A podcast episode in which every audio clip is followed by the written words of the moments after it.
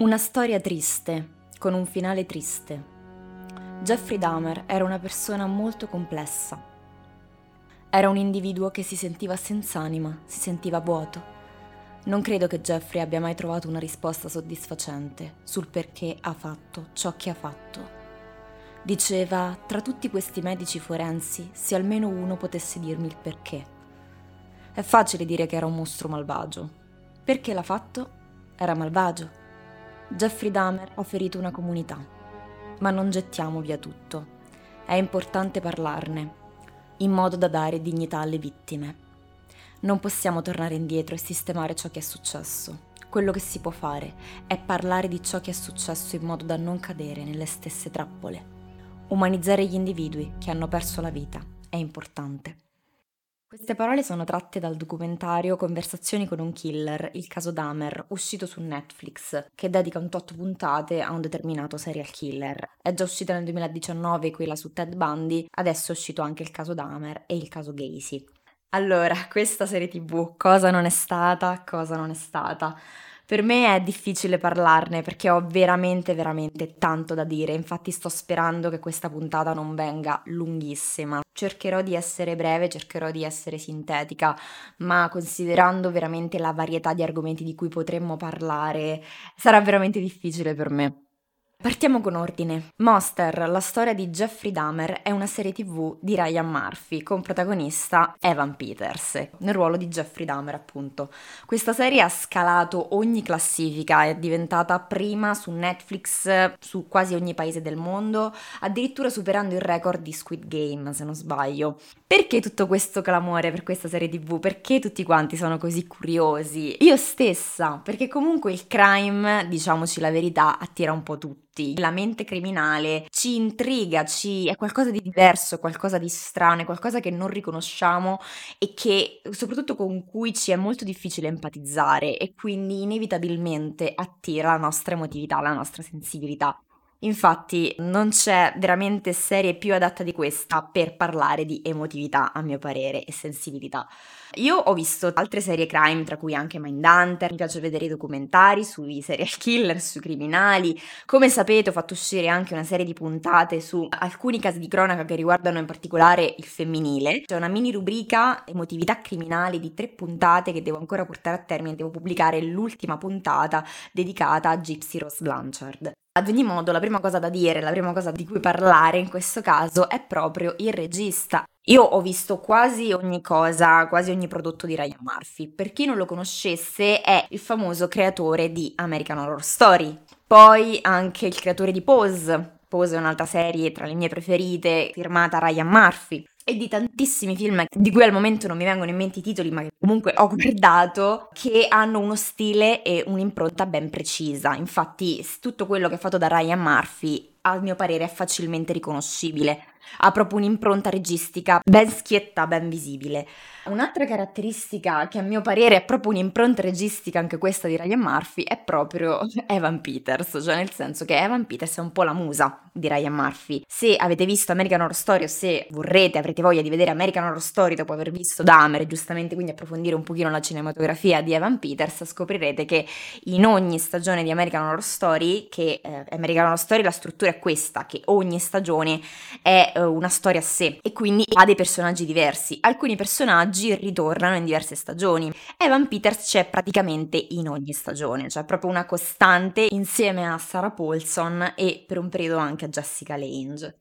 Ryan Murphy ha sempre avuto molta fiducia in Evan Peters, è diciamo uno degli unici registi che ha mostrato così tanta fiducia nei confronti di quest'attore che ne ha visto soprattutto il potenziale fin da subito e lo ha sfruttato in ogni modo possibile per fargli fare ruoli che più malati e più malsani non esistono, eh, perché a partire da Tate London, che è proprio il ruolo che ha reso Evan Peters più famoso e che ha fatto innamorare anche tutte di lui, lasciatemelo dire, perché comunque nella prima stagione di American Horror Story chi non aveva una cotta per Tate. E anche qui ci ritorneremo un attimo perché è un tema abbastanza scottante. Ad ogni modo, Evan Peters ha sempre interpretato questi ruoli fortemente caratteristici proprio per essere tossici, malsani, eh, ruoli comunque che non fanno bene a un attore se interpretati costantemente. Diciamo che Ryan Murphy non si è fatto problemi, in particolare nella settima stagione Evan Peters ha deciso di eh, prendersi una pausa da American Horror Story perché non ce la faceva più, era soffocato da questi ruoli così tanto negativi, inevitabilmente negativi. Poi invece se ne ritorna così interpretando proprio Dahmer, cioè addirittura non facendo più un ruolo fittizio, ma immedesimandosi nel ruolo di un serial killer davvero esistito tra i più controversi e i più oscuri proprio a livello di rappresentazione anche che esistano, quindi diciamo la sua prova d'eccellenza è stata Dahmer e col cavolo che si è distaccato da questi ruoli. Praticamente l'unico ruolo positivo ultimamente che Evan Peters ha interpretato è stato quello di Quicksilver negli X-Men, tra l'altro fatto egregiamente, perché è un attore talmente versatile, perché lui in realtà di natura è una persona pure allegra, solare, quindi vorrebbe interpretare ruoli che rispecchiano anche questo lato del suo carattere, ma non, Ryan Murphy non glielo permette mai. In ogni modo, Evan Peters è proprio la musa di Ryan Murphy. Di conseguenza, quando ho saputo che sarebbe uscita una serie su Dahmer fatta da Ryan Murphy, ho detto va a vedere che c'è, c'è infilato Evan Peters da qualche parte. Non è che ce l'ha solo infilato, l'ha proprio scelto come attore protagonista. Ammetto che all'inizio non partivo con alte aspettative, ma perché? Perché comunque Ryan Murphy è famoso per American Horror Story, comunque per prodotti horror molto fittizi, con dentro molto soprannaturale. Quindi in generale so un tipo di prodotto che si allontana molto dallo stile eh, biopic del documentario, che ricalca le gesta o comunque la storia di killer criminali. È una cosa che vedevo molto lontana da lui, conoscendolo bene, conoscendo tutti i prodotti che ha fatto, ho detto non so se lui possa aver dato una rappresentazione fedele di questa persona realmente esistita. Ray Murphy tende a essere molto spettacolarizzante, di conseguenza è normale che io avessi dei dubbi. L'accoglienza è stata fantastica. Io non l'avevo iniziato, non avevo intenzione di iniziarlo a breve. Poi ho visto una valanga di persone, tra cui amiche, che mi hanno detto: Valla a guardare, è stupenda, è fatta benissimo. Ho detto: Va bene, guardiamola e devo dire che l'ho, l'ho, divorata. Allora, in realtà non è stata una visione facile, lo ammetto. E già dalle prime puntate io riuscivo benissimo a riconoscere l'impronta di Ryan Murphy, però nonostante la riconoscessi, ho detto, cavolo, si vede che è Ryan Murphy, però di conseguenza ha eliminato tutti quei ghiribizzi in più che riescono a rendere grandi American Horror Story. Però ripeto, un conto è usarla in un prodotto fittizio, un conto è usarla in un prodotto che deve essere praticamente un documentario, quasi un documentario è riuscito in questa impresa, già da subito ho detto bene, allora diamogli fiducia, andiamo avanti. E infatti eh, sono sorpresa, sono veramente sorpresa perché non mi aspettavo un'opera fatta così bene, un prodotto fatto così bene. Adesso, ora che abbiamo parlato del regista e dell'attore, andiamo un attimo a parlare degli argomenti un pochino più tosti, ossia le polemiche che sono scaturite dalla visione di questa serie sono molteplici, devo dire, e alcune me lo aspettavo, altre un po' meno, che si leggono tantissimo anche tra i commenti, è proprio la problematica dell'empatizzazione che si crea con il killer. Allora, eh, io ovviamente parlo proprio da profana in tutto questo, cioè nel senso stiamo ragionando proprio a livello di emotività, di sensibilità in maniera molto parlé. Non stiamo eh, gettando le basi di una teoria psichiatrica, psicologica, assolutamente no. In ogni caso, questa serie ha fatto sorgere un po' questo fenomeno che io già immaginavo sarebbe uscito fuori, del provare attrazione nei confronti di un criminale o della mente oscura, che è diverso dall'empatizzare comunque, perché un conto è provare attrazione, un conto è empatizzare con il serial killer. Analizziamo entrambe le cose adesso. E poi c'è anche da dire, da fare un'ulteriore differenziazione, cioè un conto è provare attrazione per il serial killer, per il criminale in generale, un conto è provare attrazione per l'attore che interpreta tale criminale, tale persona che non è una buona persona. E in questo caso avevo paura anche per questo, il fatto che fosse stato scelto proprio Evan Peters per fare Dahmer, ho detto chissà, chissà, a livello attoriale non avevo assolutamente alcun dubbio perché io non ho mai avuto dubbi sulla bravura di Evan Peters. Lui lo fa proprio bene, è fatto per questo, infatti io lo capisco pure Ryan Murphy che sceglie sempre Evan Peters per fare sempre le stesse personalità, una più malata dell'altra, perché comunque lui è bravo in quello che fa, è bravo in questo, e proprio gli si addice, gli si cuce addosso bene. Infatti sono proprio contenta che abbia acquistato tutta questa risonanza come attore, quindi tutti quelli che anche non vedevano American Horror Story, non hanno visto X-Men, non lo conoscevano per niente, adesso lo conoscono e se lo merita decisamente. Però al contempo la cosa che ho pensato è, cavolo, scegliere un attore che è così bello come Evan Peters per interpretare un serial killer non vorrei che scaturisse in qualcosa di simile, ossia fenomeni di eh, persone, ragazze per lo più, che provano attrazione per Jeffrey Dahmer dopo aver visto la serie. Allora, in realtà è giusto dividere le cose, cioè non vi sentite delle persone orribili se provate attrazione per Evan Peters mentre interpreta Dahmer. Io diverse volte sono riuscita a astrarre, cioè nel senso astrarre il personaggio dall'attore, nel senso ci sono state alcune riprese, alcune scene in cui io vedevo Evan Peters e non vedevo Jeffrey Dahmer. Di conseguenza io ero attratta da lui, io sono attratta da Evan Peters, come tante persone, perché riconosco sia un bellissimo ragazzo. E fin qui va tutto bene, fin qui non bisogna sentirsi in colpa, ecco. Poi nel momento in cui invece si guarda proprio Dahmer e quindi si identifica Evan Peters come Dahmer e si prova attrazione per lui, già lì è un altro paio di maniche. Basta pensare al fatto che viene anche fatto vedere nella serie questa cosa in carcere. Jeffrey Dahmer riceveva tantissime lettere sia di ammiratori che di ammiratrici proprio di ragazzi che erano attratti da lui, ma come Dahmer anche Ted Bundy, perché essendo delle persone di bell'aspetto, si è riuscito ad attrarre così tanti ragazzi vuol dire che effettivamente, oltre al fatto che ci sapeva un pochino fare, è proprio il fatto che comunque non era una brutta presenza. E quindi quando capita questa cosa che eh, c'è un serial killer di bella presenza, mettiamola così, si verificano spesso episodi di eh, ammiratrici o addirittura persone che dicono no, è così bello che non può essere un serial killer. E quindi, come con Ted Bundy, si verifica questa cosa. Già, per esempio, per Gacy è diverso, perché per Gacy, oltre al fatto che è una personalità molto diversa rispetto a Dahmer, adesso da che io sappia non ha, non ha mai ricevuto lettere da ammiratrici comunque che erano attratte proprio da lui, dalla sua persona. E qui l'aspetto gioca un ruolo fondamentale, quindi comunque mh, mm, dividiamo le ragazzine che mandavano lettere, le ammiratrici che mandavano lettere in carcere a Dahmer e che erano attratti da lui, dalle persone che vedendo Evan Peters provano attrazione anche mentre interpreta Dahmer perché riescono a estrarre la cosa. C'è da dire però un'altra cosa, che comunque provare attrazione per l'oscuro, per il criminale, è una cosa che ci accomuna un po' tutti, cioè nel senso, mi spiego, Prendo sempre l'esempio di Evan Peters, ma perché? Perché comunque ha interpretato talmente tanti personaggi malati che è facile comunque trovare un esempio tra i suoi ruoli che ha interpretato lui. Ad esempio, Tate Longdon è il ruolo di un ragazzo, un adolescente, perfetto, ben voluto, però al contempo che ha gravi problemi eh, disfunzionali a livello psicologico che un giorno prende e dà inizio a una sparatoria dentro la sua scuola. Spara dentro un liceo ammazzando un sacco di persone.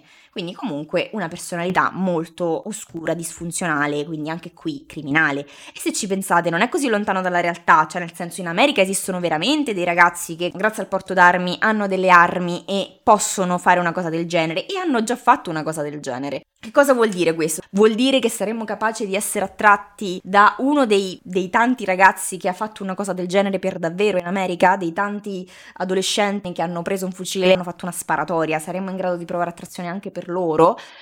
Una domanda che io mi sono fatta, perché comunque è una domanda che si, ci si fa sempre. In tutti i prodotti fittizi c'è sempre il cattivo, il bad guy, il villain. Ormai c'è una sorta di adorazione per i villain, perché sono i personaggi scritti meglio, sono i personaggi più sfaccettati, che hanno sempre comunque una, un risvolto della medaglia, nel senso che non sono cattivi perché sono cattivi, ma eh, sono diventati quello che sono per determinati motivi, determinati traumi e quindi comunque attira la personalità oscura la personalità non solo del bad boy, ma anche proprio di eh, quella personalità che noi non riusciamo a comprendere fino in fondo e che quindi è affascinante proprio per quello. E è una cosa normale, cioè comunque normale nella nostra società, società di persone che guardano film, serie tv, opere in cui vengono costantemente fatte le rappresentazioni di tali personaggi, individui, è normale perché comunque è una cosa che ci accomuna un po' tutti. Chi non ha mai provato attrazione per un villain? Finché è personaggio fittizio, tutti attratti da lui. Nel momento in cui invece dovessimo pensare che è una persona reale, allora il discorso cambia.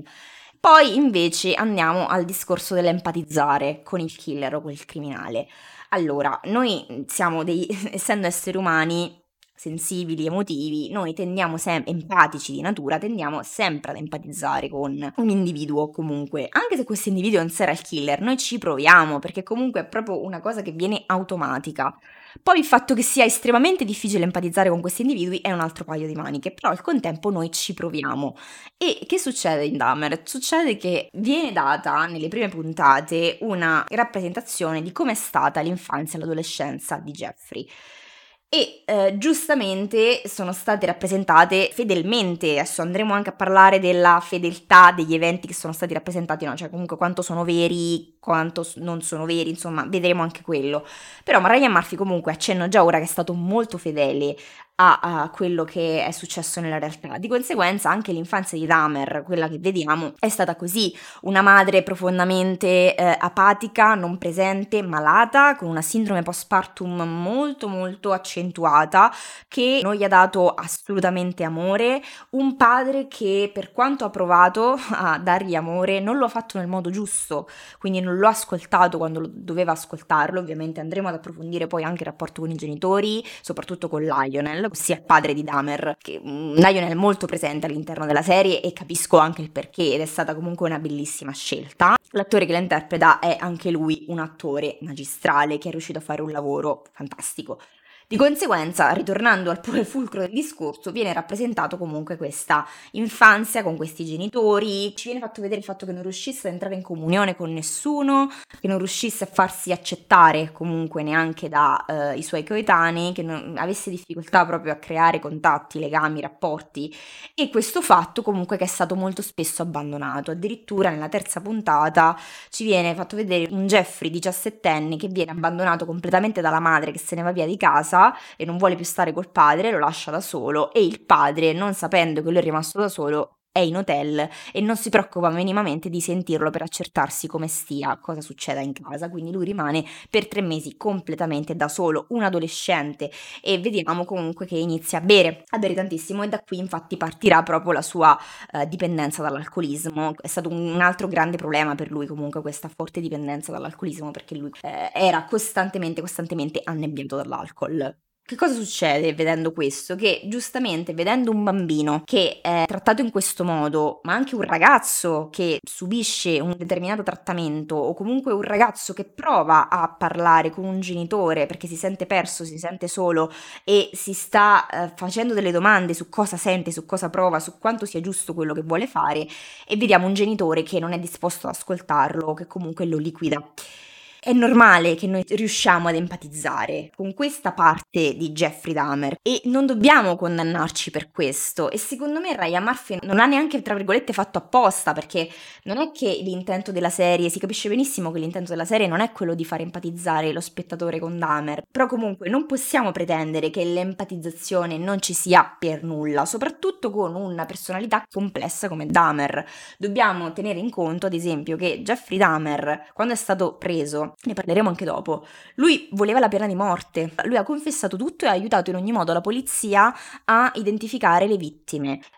Parliamo un po' adesso della problematica del non consenso delle vittime. Allora, anche questa è un'altra polemica di cui si è chiacchierato molto, perché comunque eh, Ryan Murphy, da come ho capito, non ha chiesto il consenso delle vittime, comunque non ha avvertito le vittime di questa serie che sarebbe uscita, quindi, cioè le vittime, le famiglie delle vittime. Che è successo quindi? Che le famiglie delle vittime si sono ritrovate questa serie senza saperne nulla, essendo costrette a rivivere il trauma. Ecco, c'è da dire una cosa, che non si è mostrato nulla di ciò che già non si sapeva, cioè mi spiego meglio, c'erano un sacco di materiali online sui processi a Dahmer, sul passato di Dahmer, c'erano documentari, sarebbe uscito a breve anche questo documentario, quindi comunque il caso Dahmer era un caso risaputo. Non è stato diffuso nulla di, tra virgolette, nuovo, ok? Quindi erano cose che le persone avevano già visto, però qui il problema è un altro, non è il fatto del, oddio, si sono diffusi materiali che non potevano essere diffusi, no, il problema è far rivivere alle vittime un trauma.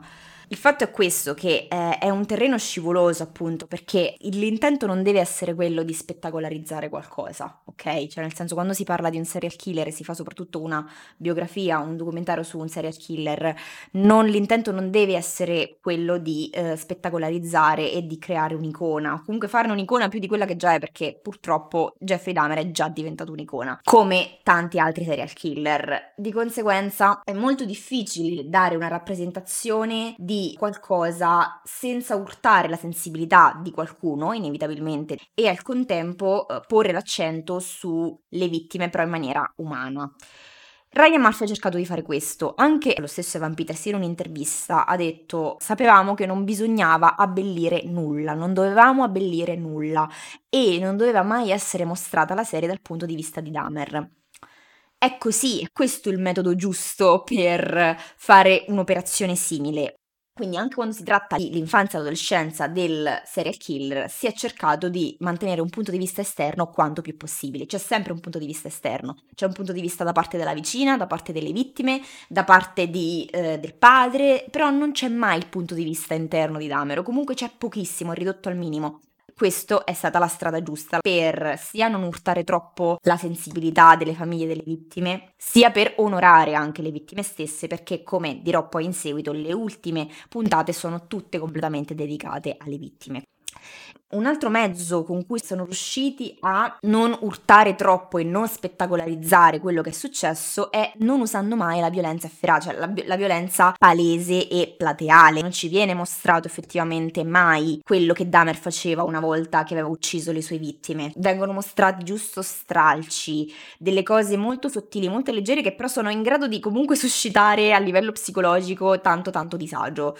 Quindi sono riusciti con poco a creare quel senso di disgusto, di disagio, di terrore comunque che era l'obiettivo anche della serie. Sono riusciti a renderti il personaggio profondamente, profondamente indigesto. Una cosa che c'è da dire è che la serie TV non tratta nello specifico la presunta malattia mentale di Dahmer. Adesso neanche il documentario ne parla molto, però comunque il documentario pone molto l'accento sul fatto che c'è stato questo processo per capire se Dahmer, cioè la difesa, sosteneva che Dahmer fosse malato mentalmente, quindi avesse fatto tutto quello che ha fatto perché è malato. In realtà questa cosa viene un po' accennata anche nella serie, in cui si vede un Dahmer che dice io non credo di essere malato, cioè io ero lucido quando facevo queste cose. Noi non riusciva a capirlo neanche lui stesso perché avesse fatto queste cose, voleva che qualcuno gli desse una risposta. Quando aveva parlato con gli psicologi, con i, i medici forensi, con queste personalità che gli sono state messe intorno comunque per capire un attimo quali erano le origini della sua ossessione, della sua mania ossessivo-compulsiva, di questo suo non riuscire a fermarsi, è stato veramente contento di riuscire a parlare con dei professionisti finalmente, con qualcuno che lo ha veramente ascoltato, però al contempo avrebbe voluto avere una risposta definitiva era malvagio o era malato, era una persona che poteva essere aiutata, una persona che è stata plasmata dalla società, quindi che la società ha reso ciò che era, che comunque aveva già delle basi innate che lo avrebbero portato a diventare quello che è diventato, di chi è la colpa.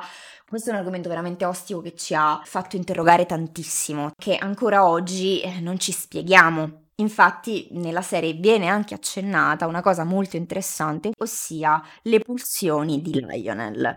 C'è un certo punto in cui Lionel si fa un esame di coscienza e piuttosto che dare solamente la colpa alla madre assente dice ma non è che anch'io ho una mh, dose di colpa in tutto quello che è successo?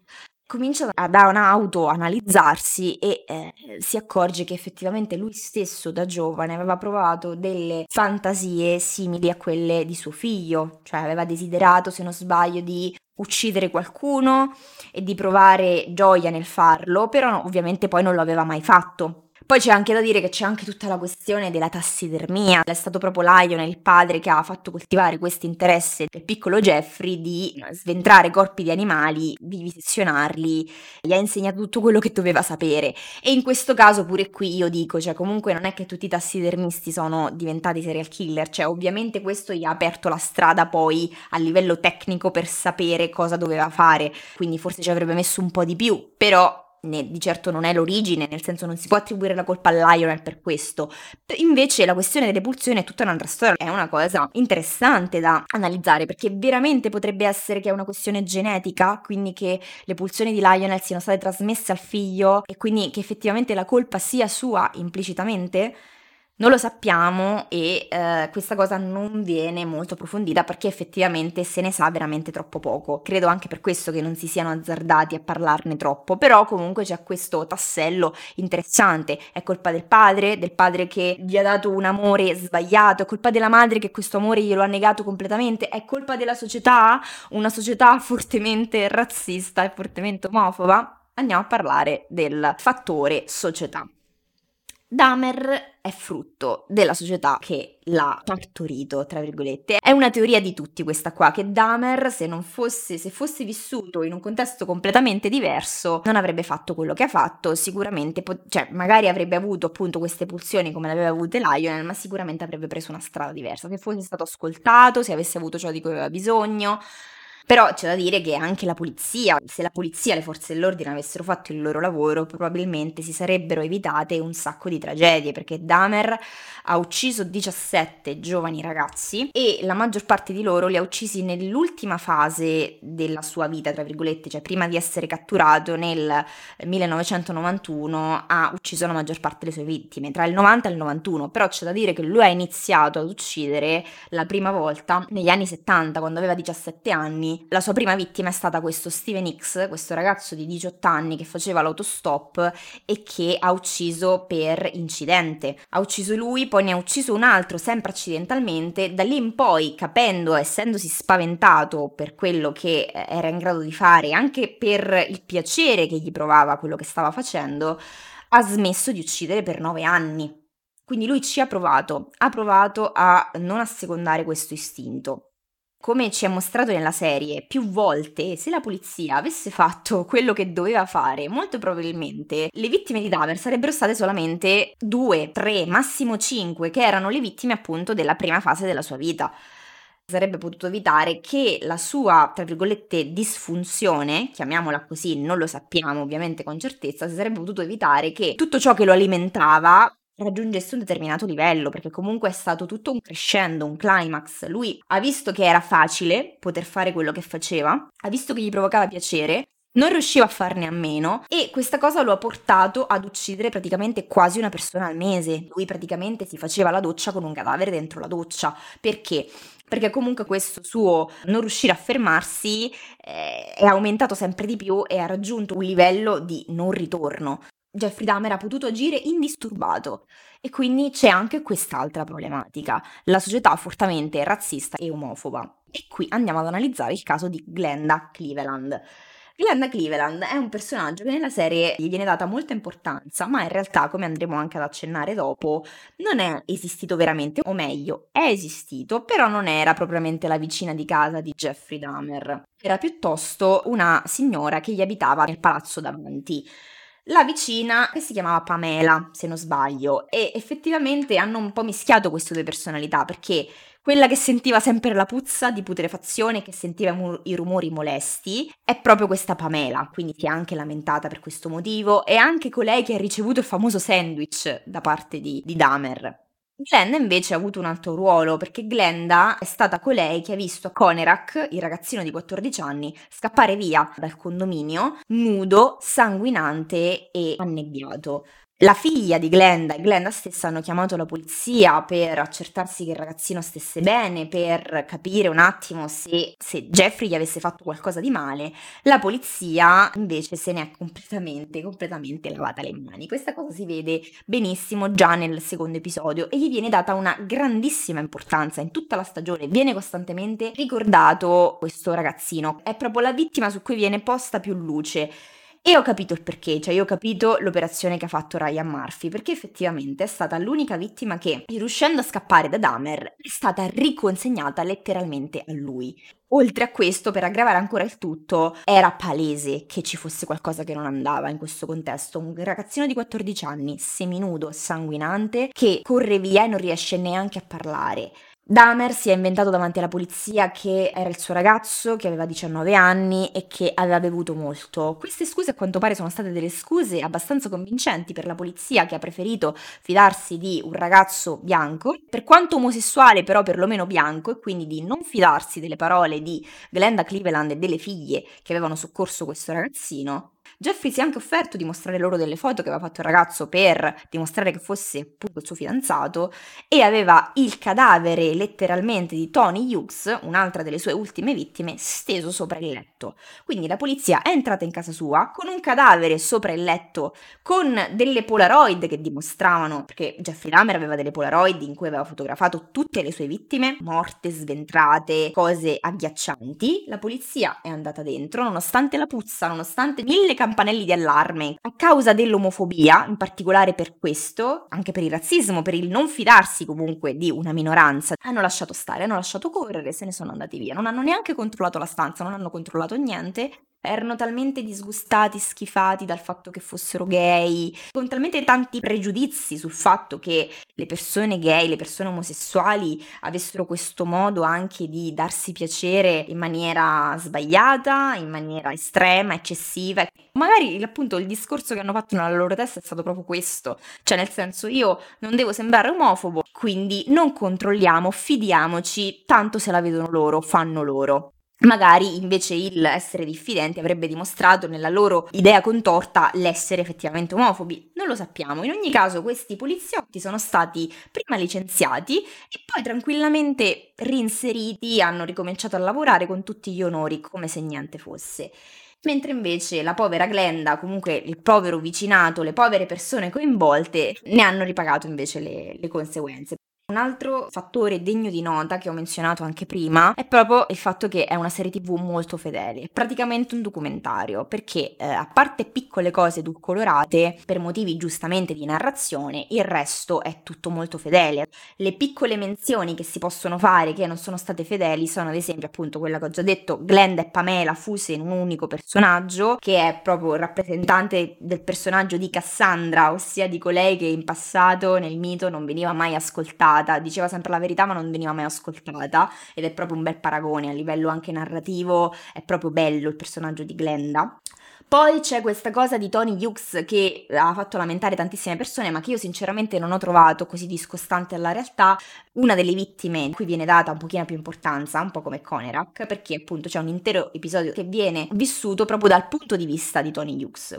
E in questo caso è stata mostrata nella serie una sorta di relazione, frequentazione tra Jeffrey Dahmer e Tony Hughes. E sembrava che questa frequentazione stesse andando bene, fin quando alla fine Jeffrey ha deciso di ucciderlo come ha ucciso tutti gli altri. Però ci è arrivato in maniera sofferta questa decisione, al contrario di quello che è successo con gli altri invece. E Ryan Murphy comunque ha delineato una sorta di mini storia d'amore romantica tra i due, molto realistica, e le persone si sono lamentate perché hanno cominciato a dire che non c'è stata nessuna relazione tra Tony Hughes e Jeffrey Dahmer. In realtà nel documentario Conversazioni con un killer, quello che ho menzionato poco fa, viene proprio mostrato che Tony Hughes si è frequentato effettivamente per un annetto con Jeffrey Dahmer. Adesso non sappiamo che tipo di rapporti ci fossero tra loro, magari si vedevano una volta ogni tanto, raramente, però comunque in realtà c'è stata una piccola frequentazione, una piccola amicizia tra i due. Quindi non capisco questo accanirsi sul fatto di Tony Hughes, perché in realtà anche in questo caso si è stati abbastanza fedeli, a parte la lieve romanticizzazione che però è stata fatta anche per motivi di studiamo un po' meglio anche cosa passava nella testa di Jeffrey. Anche qui c'è un eccessivo accanimento motivato. Un'altra cosa, piccola cosa che hanno cambiato, se non sbaglio, è il modo in cui Ronald Flowers è sfuggito a Dahmer nella quinta puntata. Poi anche il rapporto con i compagni di scuola è leggermente diverso, però in questo caso quasi è stato meglio come è stato rappresentato da Ryan Murphy, perché comunque si dice che Jeffrey Dahmer non fosse malvoluto dai compagni di scuola, anzi era comunque riuscito in un certo senso a farsi ben volere, si metteva molto in mostra per piacere agli altri. Questa cosa in realtà è stata rappresentata in maniera un pochino più negativa rispetto alla realtà e quindi fin quando si fa un'operazione del genere e non lo si abbellisce, va bene, a mio parere va bene. Poi anche un'altra cosa che è stata inserita è il fatto che si è dato per scontato che Jeffrey Dahmer abbia ucciso Dean Boog, ossia il vicino di casa, e anche qui non è stato in realtà dimostrato che sia stato lui ad ucciderlo, perché Jeffrey Dahmer, come ho già detto, ha confessato tutte le sue vittime e non ha confessato però l'omicidio di Dean Boog. Poi un'altra cosa interessante su cui si può porre l'attenzione è il fatto che nella serie TV Jeffrey ad ogni processo indossa gli occhiali, i suoi eh, caratteristici occhiali. In realtà se andate a vedere i video del processo reale, Jeffrey non indossa mai gli occhiali ed è una cosa un po' strana per lui perché comunque lui indossava gli occhiali fin da piccolo. Piccola curiosità, lui ha deciso appositamente di non indossare gli occhiali proprio per non guardare negli occhi le famiglie delle vittime e quindi eh, non affrontare direttamente i suoi crimini.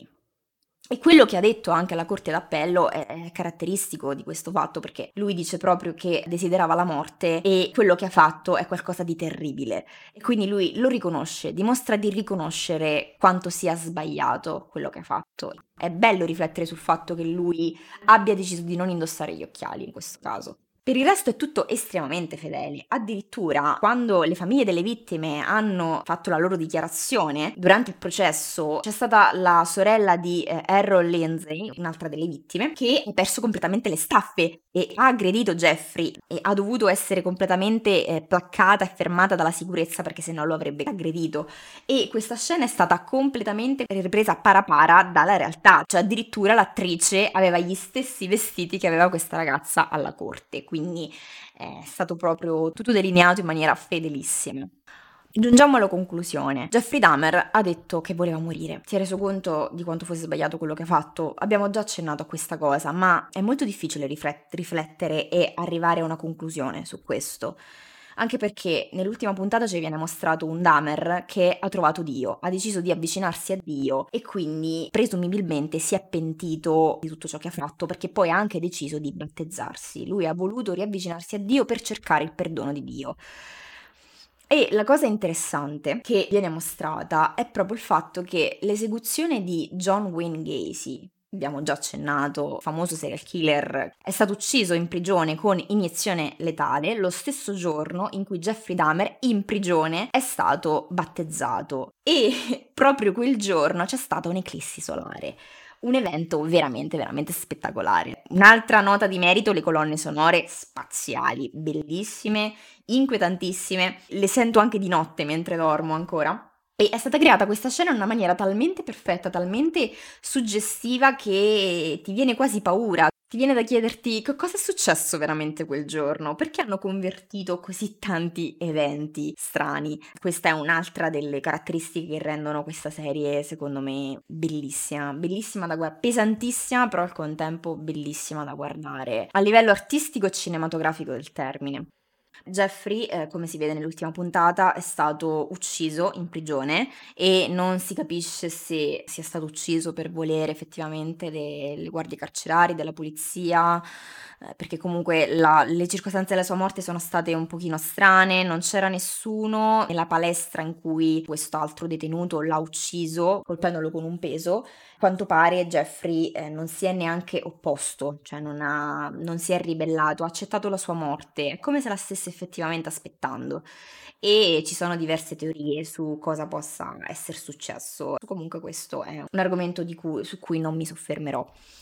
L'ultima cosa di cui voglio parlare è la questione del cervello analizzato. Nell'ultima puntata, di fatti, si vede proprio uno scontro che c'è tra la madre di Jeffrey e il padre, perché la madre vorrebbe che dopo la morte del figlio il cervello appunto di Jeffrey venisse analizzato per scoprire, cercare di scoprire se ci fosse qualcosa che non andasse in lui, mentre invece il padre eh, non voleva, voleva rispettare la volontà del figlio di venire cremato completamente. Il suo corpo era stato cremato, il suo cervello no, voleva che venisse cremato anche il cervello, perché a parere di Lionel non sarebbe servito assolutamente a nulla vivisezionare un cervello per scoprire qualcosa quando non avrebbero sicuramente trovato nulla di essenziale, di eh, utile per la ricerca, perché a quanto pare era stato fatto anche per Gacy e per Gacy non avevano trovato nulla.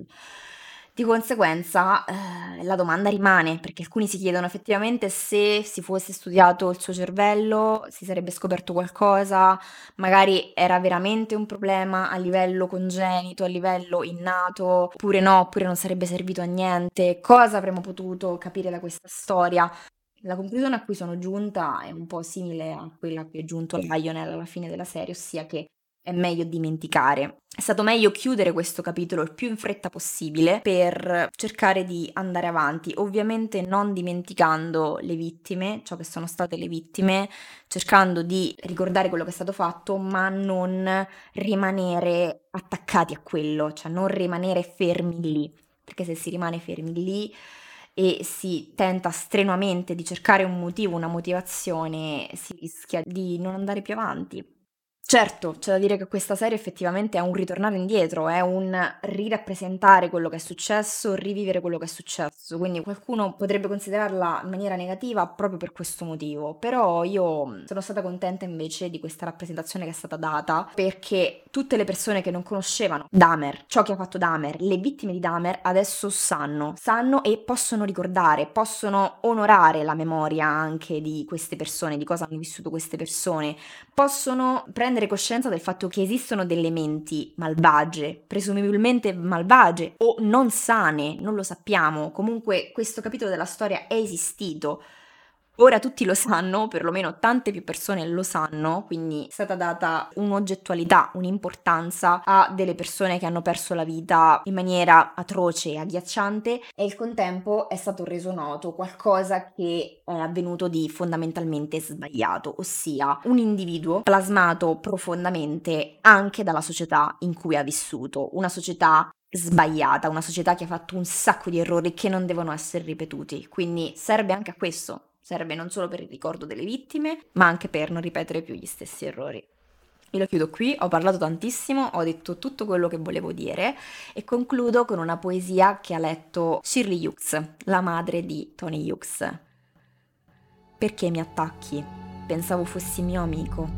Perché sono una vittima nel tuo mondo crudele e malvagio? Guarda le lacrime che mi rigano il viso. Vedi che ognuna è un grido d'aiuto e capisci che voglio vivere.